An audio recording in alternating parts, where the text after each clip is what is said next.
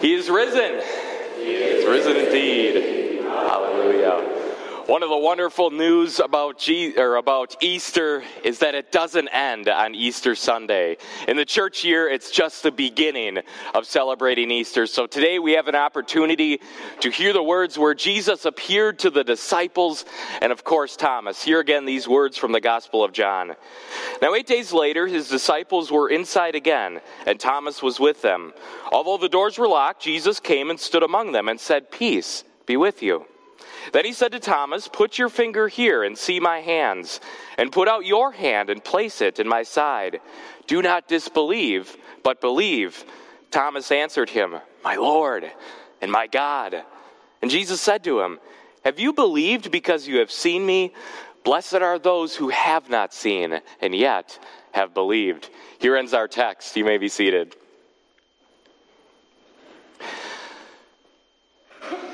Clive Staples Lewis, or better known as C.S. Lewis, it's been said that he is one of the most well known Christian authors in the 20th century, if not the most well known authors in the 20th century.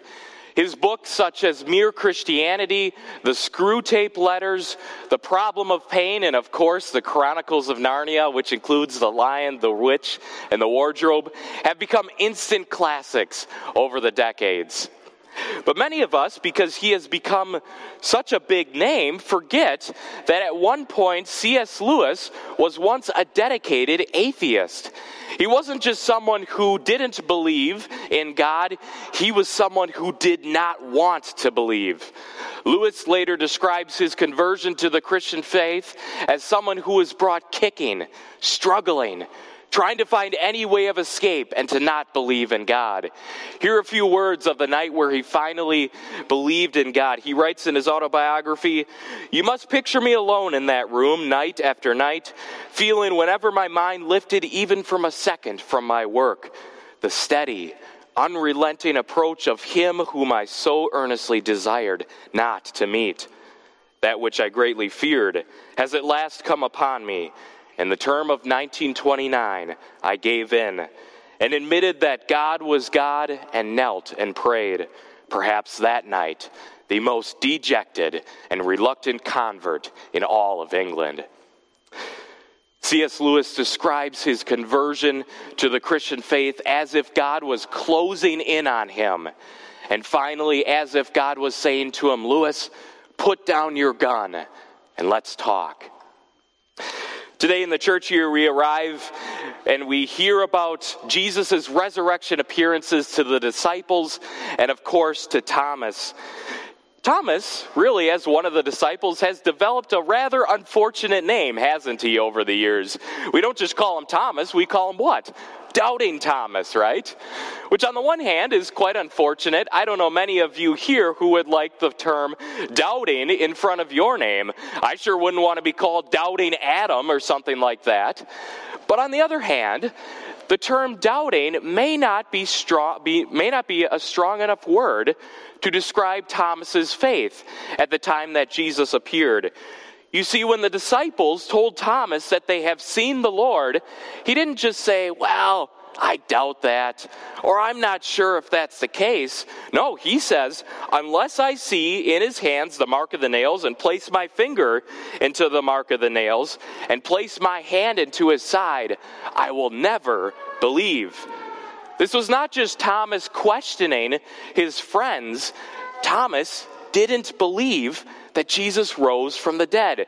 Thomas wanted real, physical, touchable evidence. And if he did not get that, he would not believe. Maybe you know someone who's like Thomas in your life. Someone who doesn't believe in God because they just don't see Him at work in their lives. Or maybe you have uttered words like Thomas, where unless God answers your prayers, or unless God gives you a sign, you just cannot believe any longer. And if that's you, I think you can take comfort in the response that Jesus gives to Thomas. Because what is amazing is that Jesus comes again, appears to the disciples eight days later, and appears to Thomas. You see, in those days, what was enough to establish truth, and it's kind of similar to our legal system today, you needed at least two witnesses. And if there were at least two people who were there at the event, that was established as a fact, as truth. Well, Thomas, he had at least 10 people, 10 disciples, 10 of his friends who told him that they have seen the Lord. Plus, the women who saw Jesus rise from the dead on Easter Sunday at the tomb, Thomas, in all purposes, should have believed. He should have trusted his friends that Christ rose. He had more than enough evidence. And the disciples and Jesus could have said, Thomas, I said I would rise from the dead. Believe me. The disciples said so. They told you that I rose. But Jesus doesn't do that. You see, when I was a, a kid, a little bit younger, there was always one phrase that my parents would use, either my mom or my dad, that if I knew if they said this phrase, I could argue with them no longer. Whenever I would say, Mom, why do I have to clean my room? It's fine.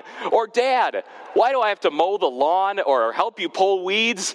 Or, why do I have to eat my vegetables before my dessert? I else couldn't stand that one. You know what they would say to me? If they wanted to answer my why questions and not have me argue with them any longer, why do I have to do this or that? Why can't I do that? They would say, Adam, because I said so. maybe you kids here, a lot of them who came up, maybe have heard your parents say that uh, many times, and maybe for good reason. And parents, maybe that phrase has been your friend, because I said so. And that's the end of it.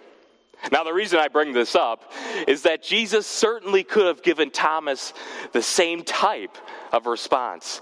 He could have said, I said so. I rose from the dead. The disciples said so. Believe in me. But he doesn't. Instead of saying, I said so, he says, Peace be with you. And he shows, Thomas's, shows Thomas his hands and his side, and Thomas could do nothing else but confess, and I can only imagine, probably got down on his knees and said, My Lord and my God. You see, Thomas didn't see and he did not believe. But once he saw, he could do nothing else but confess that his Lord Jesus rose from the dead. What does that mean for us today? We, as believers in 2019, years after Christ's uh, resurrection, what does that mean for us?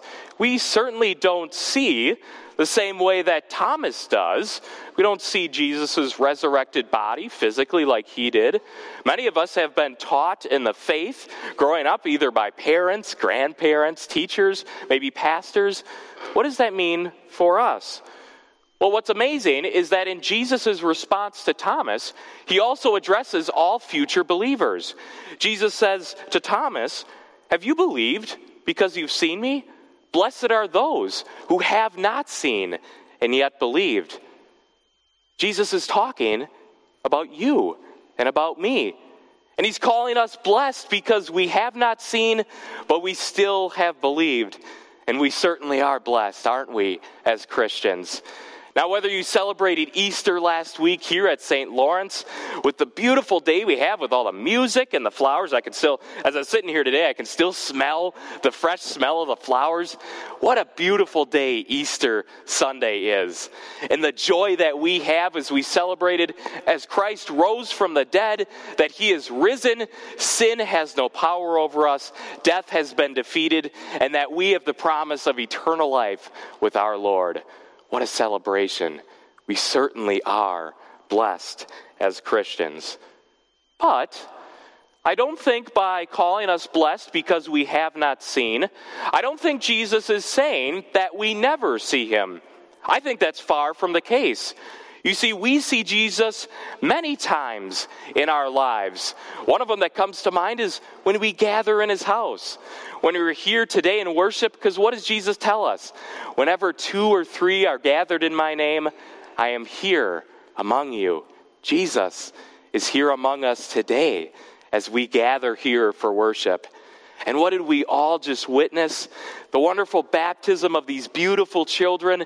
We see Jesus at work who takes these children who are born sinful like we all are and washes them clean, gives them the Holy Spirit so that they may live in faith and obedience. We see Jesus a lot in our lives. And it also isn't just restricted to Sunday morning. You see, we also see Jesus many times throughout our everyday lives, the Monday through Friday, Monday through Saturday. And I think two ways in particular that I want to point out that we see Jesus in our lives. Two ways. First, we see Jesus in others, and people see Jesus in us. What I mean about that is not too long before Jesus was crucified, he tells the disciples a story and talks about someone who fed the hungry, clothed those who were naked, and those who were sick took care of them. And he says something amazing. He says, As you have done it to the least of these, you have done it unto me. Wow. Do you know what Jesus is saying there?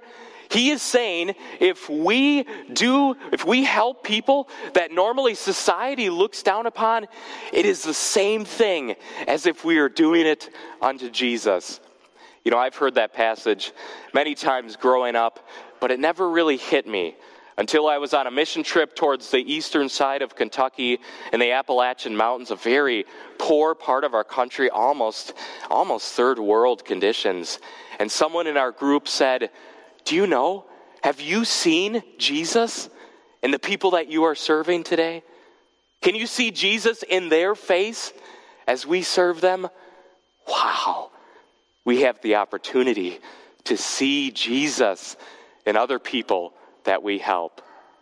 And those people, and not only those people whom we help, but people see Jesus in us. This living hope that we have as Christians is called to shine forth in our lives. Can people see Jesus in you? Can they see that there is something different about you? That you have some type of hope, some type of faith that keeps you going, chugging along in this life, and that keeps you, keeps you in the faith and trusting in God? You know who I'm talking about. Wonderful Christians who have been with you in your life, whether it's been a loss of a loved one or whether you've been ill or sick, those Christians who come and sit beside you long after you tell them you can go and you say, I'm fine, you can leave, but they sit with you. They sit in the mud and the muckiness of your life way past when they could have left. How can you not see Jesus in those people? And that's the opportunity we have as Christians. As Thomas saw Jesus and believed, we can see Jesus in others, and others can see Jesus in us. Blessed are those who have not seen and yet have believed. Yeah, we're pretty blessed, aren't we? Even though we may not have seen, but since we believe, how many chances do we have to see Jesus in our lives? Amen.